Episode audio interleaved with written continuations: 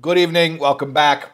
We are in the middle of Perig Dalad, chapter 4 of Shara Bitochen. And we've been talking about the necessity of creating kelim, natural vessels for Hashem's brachas, and the irresponsibility of refusing to do so, even though we know that those vessels don't actually help or hurt us, but this is the system that Hashem has set up, and therefore this is how we're supposed to do things. Okay, now, continuing inside the text, V'im lo yevoyehu hateref ala ponim asher sibev aleihem. Let's say that it doesn't work out and a person does not secure a livelihood through the means that he has employed. Okay, you mean I was supposed to put forth effort, I put forth effort, and it didn't work. All right, calm down, hold on. It's possible the reason you're not making any money today is that the money you need, you already have. Or it might come to you through a different way. Two possibilities. You didn't make any money today could mean just because you already have the money you need for today. The Nader Bakedish says maybe it's some object that you own in the house that you need to sell, that you could pawn off, but you have the assets. Maybe you might have to liquidate them, but if you didn't make money today, maybe it's because you have it already. Or another possibility, maybe you don't have it, maybe it has to come to you, but not through the channel that you were pursuing, which is fine. You know, I'm sure everybody has heard the vort about the fish. Yeah. By the way, if anyone can ever find the source of the vort about the fish, please let me know. But everybody knows the vort about the fish. That when you open up a fish, I'm talking about big fish who eat little fish, you would expect that the fish in the stomach, the little fish inside the stomach of the big fish, would be facing the same direction, because this is a fish and this is a fish, okay? So the big fish, by the way, baby shark. Okay, this is like the little fish, and the big fish is chasing it, oh, and he grabs it, right? And that's what you would think you would find when you open up the big fish. You'd find the little fish facing the same way because he was chasing him, right? But then actually when you open up the fish, what do you find? I asked a fisherman about this once, and he said it's absolutely true. What do you find? You find that the fish inside the big fish are pointing the other way, like this. So how do you explain that? So the vort is that while the big fish was chasing his prey, and he was trying to catch one fish, Hashem sent him another fish that he wasn't chasing. And the idea is that sometimes what you were chasing isn't the thing you catch, but you still got to chase, okay? It doesn't mean that what you were chasing is what you're going to catch, but it is important to chase. What did I want to say? Oh, yeah, that's one of the reasons why on Shabbos we eat fish. Because a person might think that if he doesn't work on Shabbos, he's going to lose out on Parnasa. You should know that the Parnasa that you're supposed to have, Hashem's going to send it to you. Okay? But again, like we've been saying at length in Chapter 4, not if you sit there and do nothing. You have to pursue things, but just remember, it's funny because we really, really, in our minds, connect our shtadlus with causation, that our shtadlus literally causes our parnasa. And it doesn't. It doesn't. We have to engage in a shtadlus, but in the end, our parnasa comes to us based on however Hashem wants to send it to us. Okay. Continuing. So whatever the case may be, a person should pursue some means to a living. And he shouldn't be lax about pursuing them, provided they are appropriate to his character, and his body, and his faith, and to his place in the world, meaning his class. Kasher kidamti, like I've already explained. At length we were explaining about how it really is important to pursue a kli for parnosa, which is appropriate to your personality and your body type and your experience and even your preferences. Okay. And at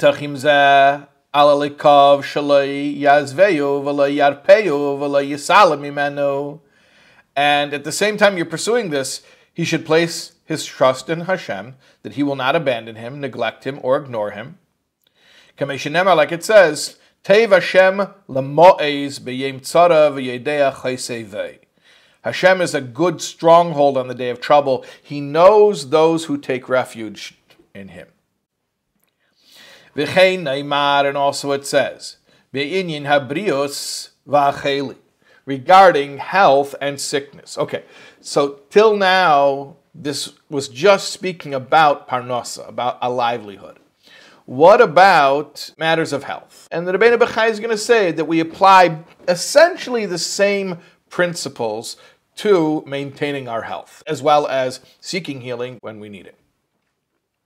Okay, a person should trust in Hashem regarding this, but at the same time, even though you have bitochen, doesn't mean that because we are religious Jews and we have bitochen, and therefore we don't have to wear masks or keep social distancing. Yeah, I said that. Yeah, it's going to make people mad. What do you want? Ulishtadol, but at the same exact time, ulishtadol basmadas habrius besibas asher mitivon zeh. We should pursue. This is Rabbeinu Bachya saying this very clearly here. That at the same time we have bitochen and Hashem, a person should seek continued health through natural means.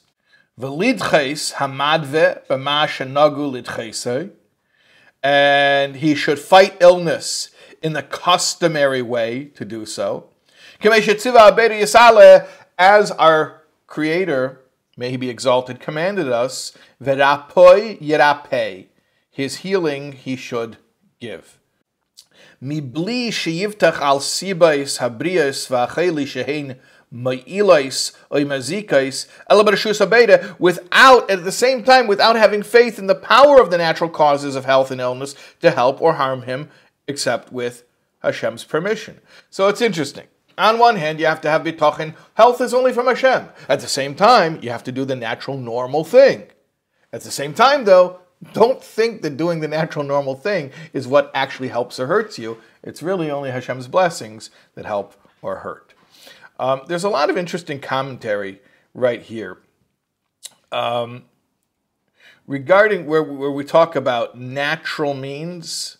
Besibas asher mitivon zeh, the natural means, the Teva Lavonin, he says it's talking about herbs, and that Rabbeinu Bachya is excluding here superstitions which are halachically forbidden. There are certain superstitious segulais, remedies that are supposed to bring health. Teva Lavonin says that when Rabbeinu Bachya says natural means, he's specifically excluding that kind of stuff. What is that specifically? Ask your Rav, ask your Mashpia. When it says the customary way, when we said v'lidches hamadva b'mashanagul lidchese, to push off, to fight illness in the way that is accustomed or customary to push it off, to get rid of it. What does that mean, customary? So the Pas Lechem, another one of our favorite commentaries here on Chayvus Lavavis, Pas Lechem explains something very interesting. He says that medicine has a placebo effect. We all know that, about the power of the placebo effect. Because when you believe in a treatment, it makes it more efficient, it makes it more effective. So if somebody behaves in the customary way, then it makes it more effective because he knows he's doing something that's the customary way. This is what works for so many people. For that reason, medicine is different than nutrition, because when you consume food, you naturally receive the nutrients that you need from the food. But healing is different. There's so many psychological factors when it comes to healing. And that's why the Pas Lechem points out that in the Gemara, there's a special blessing that we're supposed to say when you perform a medical procedure, that it should be successful, because there's so much more than just the actual, biological effect. Let's continue here. Vikasha yiftach b'beireh, and when a person trusts in his Creator, yirpo'ehu meichalye b'siba bilti siba, he will cure him, the Creator will cure him of his illness by natural means or without natural means, however he wants. Kamei shenemar, like it says, Yishlach dvarei v'yirpo'eim. He sends out his word, Hashem sends out his word, and he heals them. So it's Hashem's word that heals us. Ve'efsher sh'yirpo'ehu b'davar hamazik harbe. In fact, not only can Hashem heal us any way he wants, even though it's up to us to pursue natural, regular, normal means of healing, but at the same time, Hashem could heal us any way he wants. Not only could he heal us any way he wants, he could even heal us with something that normally is damaging, with a davar hamazik. Like you know the story in Tanakh about Elisha and the bad water, Shiripa Hazekam b'melach, that he cured its unwholesomeness with salt. Kamesha Kosev, like it says, v'hamayim roim v'ha'oritz mishakelas, that the water was bad and the earth was barren. Just after Eliyahu was taken up to heaven in a fire, Elisha is in Yerichai, in Jericho, and the people of the city tell him that the water is bad, and like flint. And upon hearing this, Elisha asks for salt, and he throws it in the water. And he says, "Thus says Hashem, I've healed the water." And the water is cured. No pun intended. Cured. I think it was a good pun. Anyways, the Pas Lechem points out that there's nothing that makes water more inconsumable than salt. And yet, Hashem tells Elisha to cure the water with salt. So Hashem can use any means he wants, even something that is absolutely counterintuitive. Then we have another story. We have the story of the Mayim Hamorim, the bitter waters, and I think at the end of Parshish B'Shalach, that's with Moshe Rabbeinu. So it says, Hashem showed him, meaning he showed Moshe Rabbeinu a tree, and it was a bitter tree to throw into the water. The ancient ones say, what was that wood that he threw into the bitter waters to cure them? It was a certain type of bitter tree. So he was treating the bitterness with bitterness. It's counterintuitive. And similarly, Yisu develas ta'inim v'yimchru ala shchin v'yechi. That's another story. That is talking about Hezkio, when he was on his deathbed, and he prayed to Hashem to remember him and to remember his faithfulness. And the prophet Yeshio appeared and told him that he'll be cured, and he told him to bring fig cakes to heal him. And the Midrash says that it's the nature of figs to be bad for skin, and how much more so if the skin is unhealthy with boils, the Pas Lechem points out. And nevertheless, in this case, precisely the thing that you would think is bad for this case was the treatment for it. Ukvar yadaita mashahoya me'inyan Asa kshabatach ala reifim v'hiniach b'tchenim b'lakim b'chalyei mahamusa v'hateichacha lai. And you already know. How do you already know? We spoke about it in the third introduction, right? The third Hakdama in chapter 3. We spoke about the king Asa and how he put too much stock in the healers. Va'amar HaKosav kihu yachiv v'yechbash yimchatz v'yadav tirpena. It says, he hurts, but he soothes. He wounds, but his hands also heal. That's a pasuk from Yuv, and that's talking about Hashem. Hashem is the true healer. The doctors, again, doctors are just like we're speaking about having a job, is really just deniable plausibility for Hashem to sustain you miraculously. The doctors are the same thing. The doctors are the deniable plausibility for Hashem to have an alibi when he heals you miraculously. Okay? Fine. Now let's explain the second group. Remember from the beginning of this chapter, we said there are different types of concerns. So we dealt with the first type of concerns. Now we're going to deal with the second type. These are matters relating to a person's possessions, visibis tarpei, and his source of income, va'ofnei asakov, and his different business dealings, whether it be b'mischar, in commerce, umalacha, or handicrafts, va'alichas hadrachim, or business travel, uminoi, or high office, uschidus, or salary work, upekidus, or civil service, va'avedas hamalachim, or working for the government, vigizbares, or being a financial manager, vikablanus, or property leasing, va'amana, or a credit business, visafrus, or serving as a scribe, umine ha'avedas v'liches hamidbares v'hayamim v'hademe, or providing other services like crossing deserts or undertaking sea voyages and similar occupations. Things that people engage in to accumulate money and lead a life of luxury beyond their needs. Pas Lechem explains that this refers to two types of people here. That's the person who's stingy, and so he doesn't spend his money on anything. He just accumulates wealth, more wealth than he spends. And then it could also be somebody who spends it all, but he spends way more than he needs to spend because he likes to pamper himself and to get luxuries.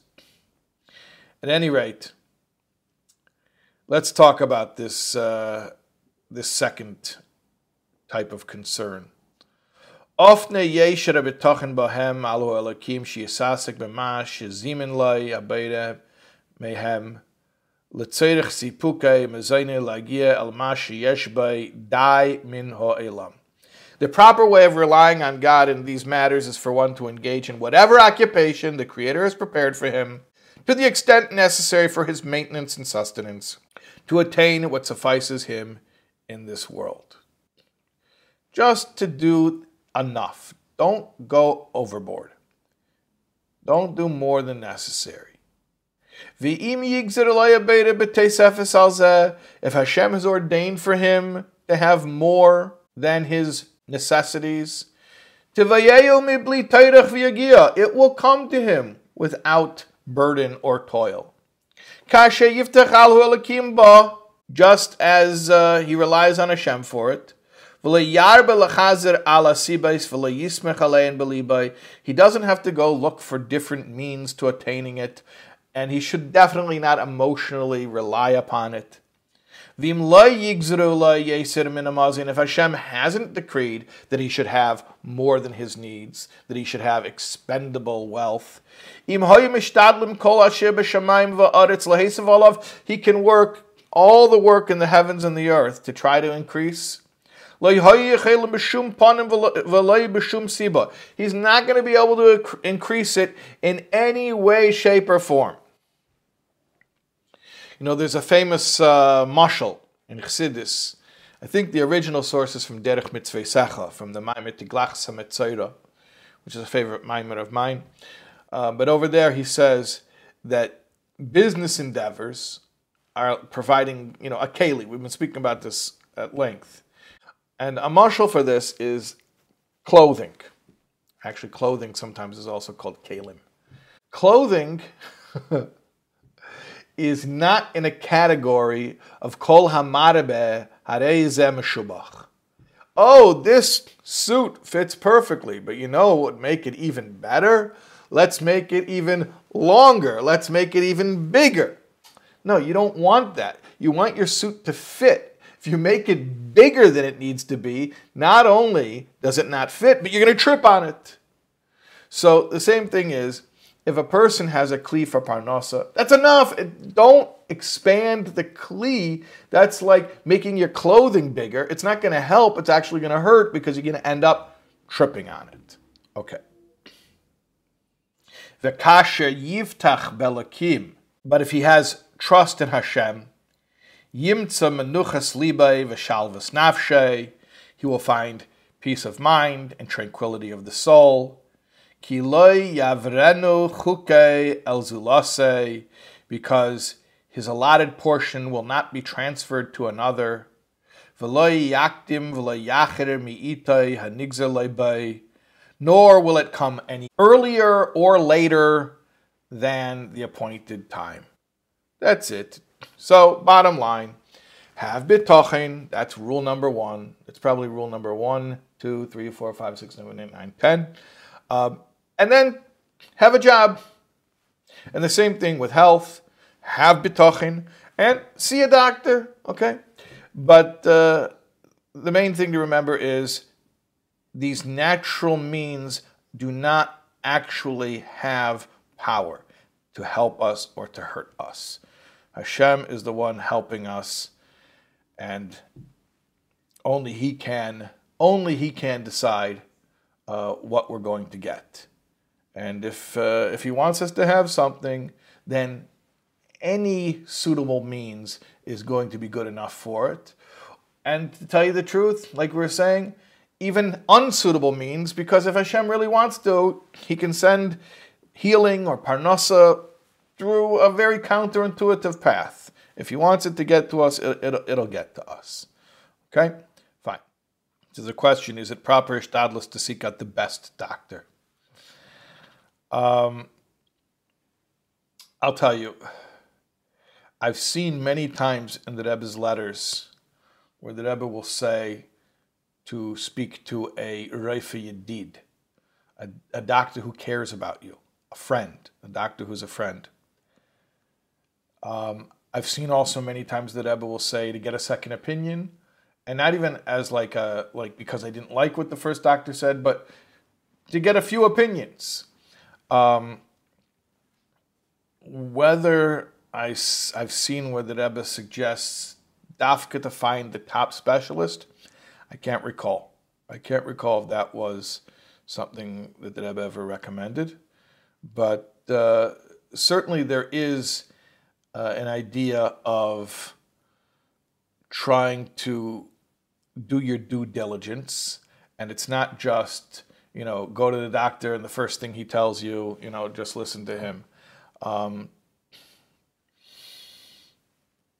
You want to see the right doctor. But again, you know, what does it mean, the right doctor? Definitely someone who cares about you.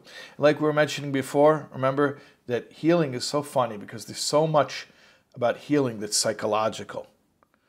Remember that? Earlier we were, who pointed that out? One of our commentaries, where the Pas Lechem, yeah.